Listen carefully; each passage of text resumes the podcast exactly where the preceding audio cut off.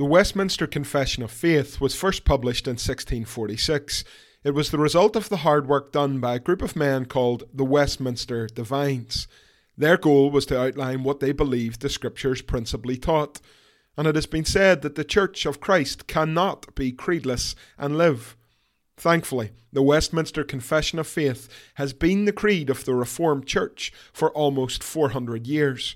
This podcast seeks to point you to Christ, to help you navigate the Westminster Confession of Faith, and to see you understand what you believe and why you believe it. Welcome to This We Confess.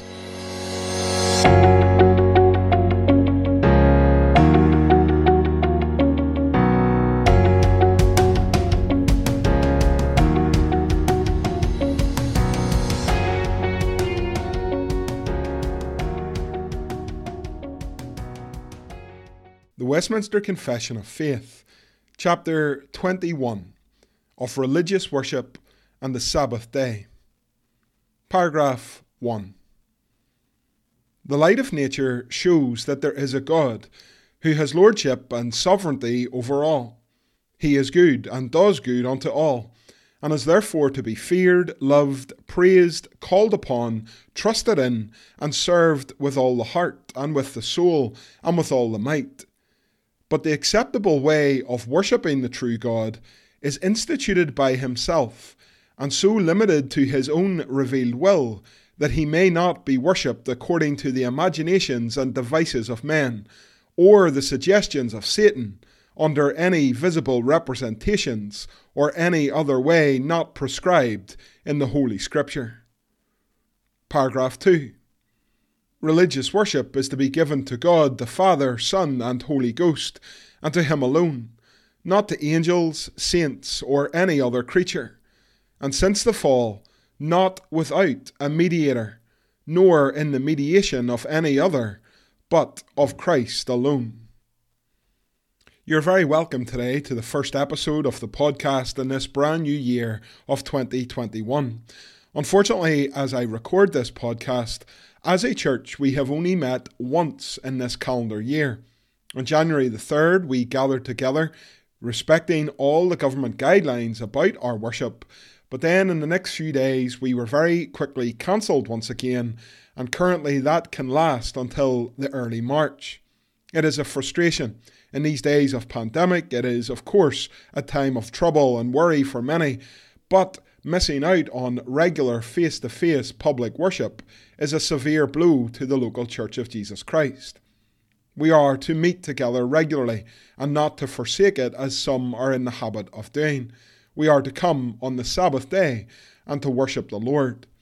Chapter 21 of the Westminster Confession speaks of our religious worship and the Sabbath day making it clear that a simple walk outside and a look at the beauty of creation shows us that there is a God.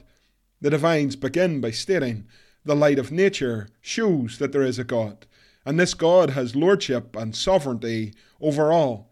He is good and does good to all, and therefore he is to be praised. In other words, there is absolutely no excuse for anyone in this world not to understand that there is a God who deserves our worship and our praise. Paul writes in Romans chapter 1 and verse 20 God's invisible attributes, namely his eternal power and divine nature, have been clearly perceived ever since the creation of the world in the things that have been made, so that they are without excuse. And so there is no one who has ever lived who could honestly say, I did not know there was a God as we turn our eyes to the sky in the evening and see the wonder of the stars and the moon shining down upon us, and as we enjoy a stormy gale on a winter's day, or indeed the bright sun on our face in the middle of the summer, not one of us can ever say that we did not know or understand that there was a God. And indeed, this God shows in his creation that he is both good and the one who does good to all, he makes the sun shine on the wicked and the righteous alike. And therefore, said the divines, he is to be feared, loved, praised, called upon, trusted in, served with all the heart, soul, and with all the might. In Psalm 18 and verse 3, we read, I call upon the Lord, who is worthy to be praised, and I am saved from my enemies. In Psalm 31 and 23, Love the Lord, all you his saints. The Lord preserves the faithful, but abundantly repays the one who acts in pride. Psalm 62 and verse 8 Trust in him at all times, O people. Pour out your heart before him. God is a refuge for us. And Psalm 119 and verse 68 You are good and do good. Teach me your statutes. All through Scripture, we see that our God is good and he does good to all, that he is the God of creation who is Lord and sovereign over all. And therefore, we are to worship him, serve him, adore him, praise him with all our heart, soul, and might. And so, with that clearly stated, you might think we have been left then to our own devices. One man climbs a mountain and builds a temple at the summit and begins to worship God in his own way. Another decides that he can worship God on the golf course every Sunday and he doesn't need to go to any church or any organised faith. And another man still thinks that God is unknowable except by using drugs to get into a higher state of consciousness where then he is able to commune with the divine. Friends, we see all of these things regularly, both at home and abroad. But the Lord has not left us to feel out our way to Him. The Lord has not shown us Himself in creation and then left it up to us how we want to worship Him. The Westminster Divines continue by saying that the acceptable way of worshipping the true God is instituted by Himself, and so it is limited to His own revealed will. If creation shows us that there is a God, generally, we know that the Word of God, specially, shows us how we are to worship Him.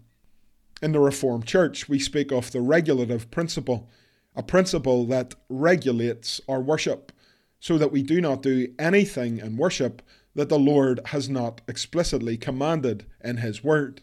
And immediately as we discuss the regulative principle, some may pull back, thinking that it seems so legalistic it destroys our freedom, it destroys our liberty, and it's only for those stuffy, stiff necked Presbyterian types.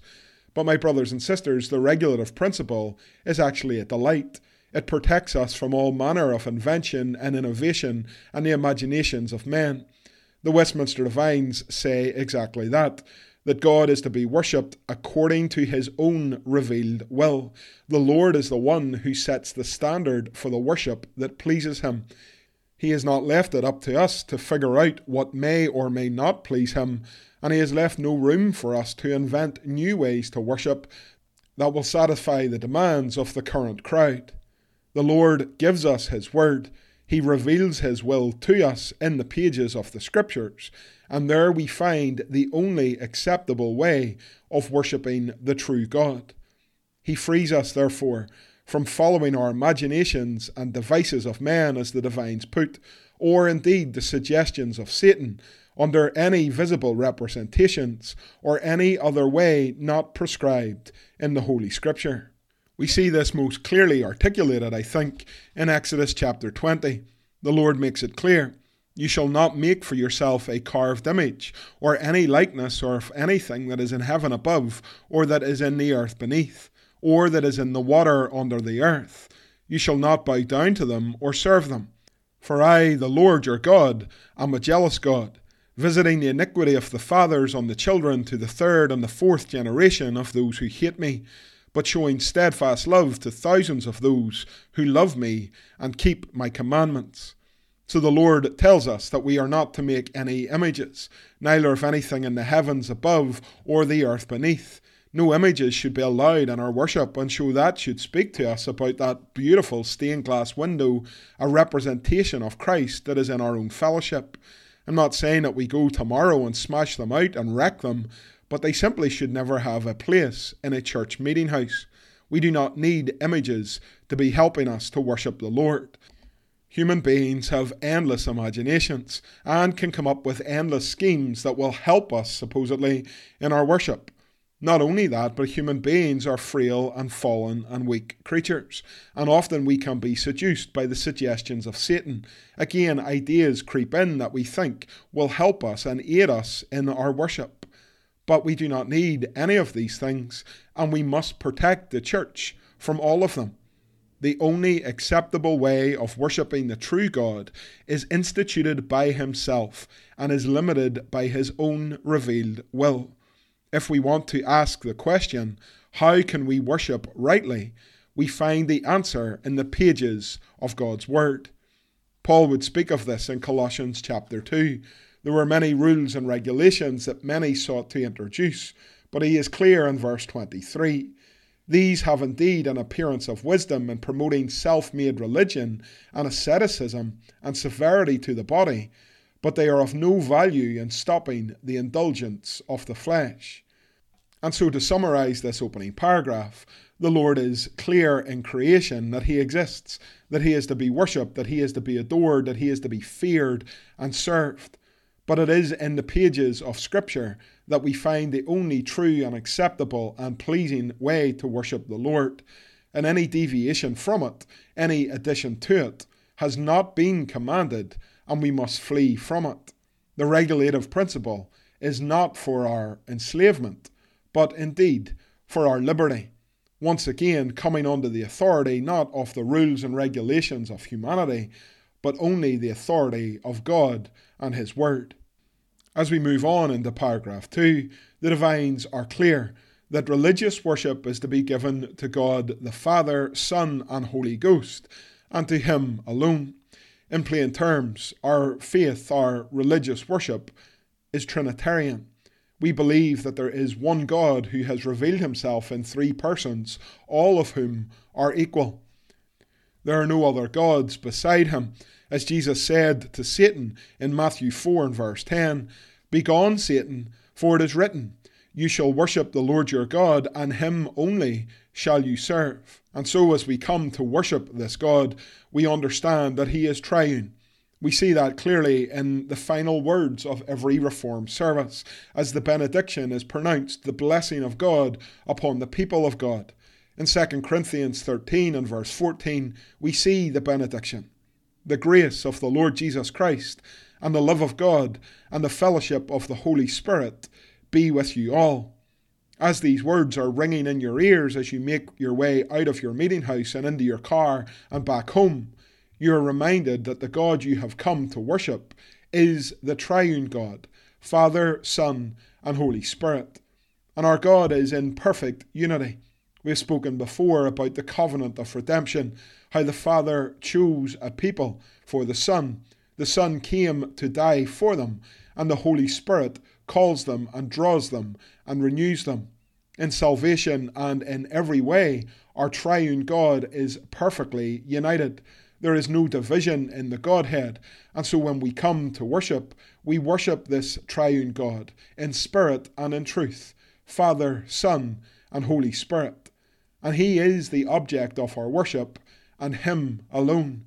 If religious worship ever becomes about our own tastes or our own likes, then perhaps we have placed ourselves in the throne where only God should be. And the divines make this very point as paragraph 2 continues. They say after that we are to worship the triune God and Him alone. Therefore, we are not to worship angels, saints, or any other creature. Amazingly, in the church today, we see this in a widespread basis. There's a church in America that makes a big deal about angel feathers falling from the ceiling.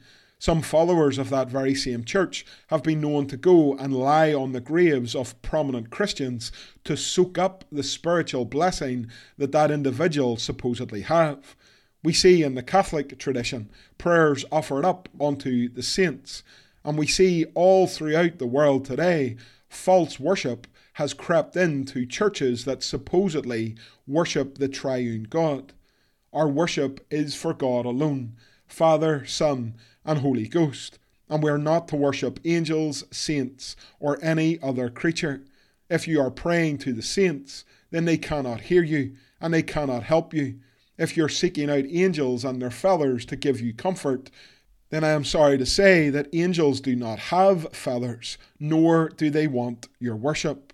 In Revelation 19 and verse 10, John fell down at the feet of an angel to worship him, but the angel said to him, You must not do that, for I am a fellow servant with you and your brothers who hold to the testimony of Jesus. Worship God. Two words from the angel's lips couldn't be much more clear worship God. The Lord alone is the object of our worship. We're not to worship the angels, the saints, or any other creature. Indeed, if we are to fall into this, then we have exchanged the truth about God for a lie. Paul says this in Romans 1 and verse 25 that they have exchanged the truth about God for a lie and worshipped and served the creature rather than the Creator, who is blessed forever. And so the Christian faith can be free from relics or bones of so called saints. We do not need to lie on the graves of great Christians of the past. We do not need to seek out the angels, and we do not need to offer prayers to a certain saint for a certain thing. Instead, we can worship God. Instead, we can worship Him in spirit and in truth, according to what He has revealed to us in the pages of His Word, and we are set free from all of these other inventions and regulations by God's truth. And as paragraph 2 comes to a close, the divines are clear that we worship with a mediator. Since the fall, the work of a mediator has been absolutely necessary.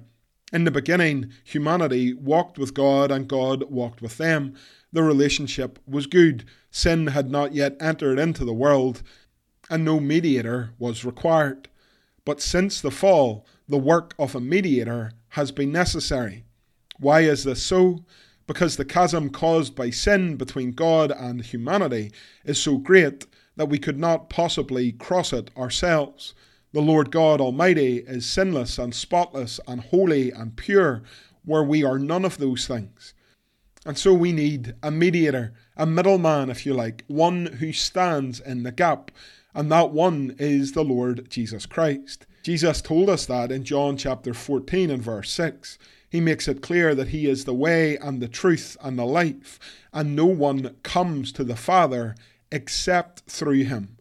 Paul would write in Ephesians 2 and verse 18 through Jesus we have access in one spirit to the Father.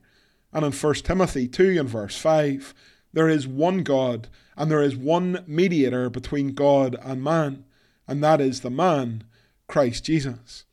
And so our worship is acceptable in the sight of God when we worship Him according to His revealed will, and we come and draw near to Him in the name of our mediator, Jesus Christ our Lord. And as we finish here today, we can finish with a note of confidence. Our worship on this side of heaven will always be tainted with sin. We gather every single week as men and women who are sinful. We come to worship the Lord, and yet we have left the house that morning arguing and fighting with our loved ones. We come to worship the Lord carrying the guilt of secret sins. We come worshipping the Lord, and yet our attention is not where it should be we are cross at the preacher or we are frustrated that things do not centre more around us. And yet, as we gather, as sinful men and women saved by grace alone, through faith alone, in Christ alone, we worship in the light of the fact that we have a mediator and a great high priest over the household of God. Because we are in Christ, even our imperfect worship will be acceptable in the sight of God. That does not give us an excuse to add and invent and change how God has decreed he should be worshipped. But when we come in much weakness, we can come with confidence, knowing that Christ is strong. And so, whilst we are currently in a time where public worship cannot happen, we do look for and long to the day that we can once again gather as men and women to worship the Lord together we will worship again according to the pages of God's Word, according to His revealed will, and governed by the regulative principle. And we will worship once more, confident in Christ, so that when we come together publicly without face masks and without restrictions, whatever we will do in word or deed, we will do everything in the name of the Lord Jesus, giving thanks to God the Father through Him. As always, here are some questions for you to consider. Question 1 Why can we truthfully say that humanity is without excuse? Question 2 Where do we find what is pleasing to God in worship? Question 3. Explain what we mean by the regulative principle and why is it for our good? Question 4. Who should be the sole object of our worship? And what word beginning with T describes our God? And question 5. Why do we need a mediator? And who is our mediator? That's all for today. As always, my name is Scott Woodburn, and until next time, this we confess.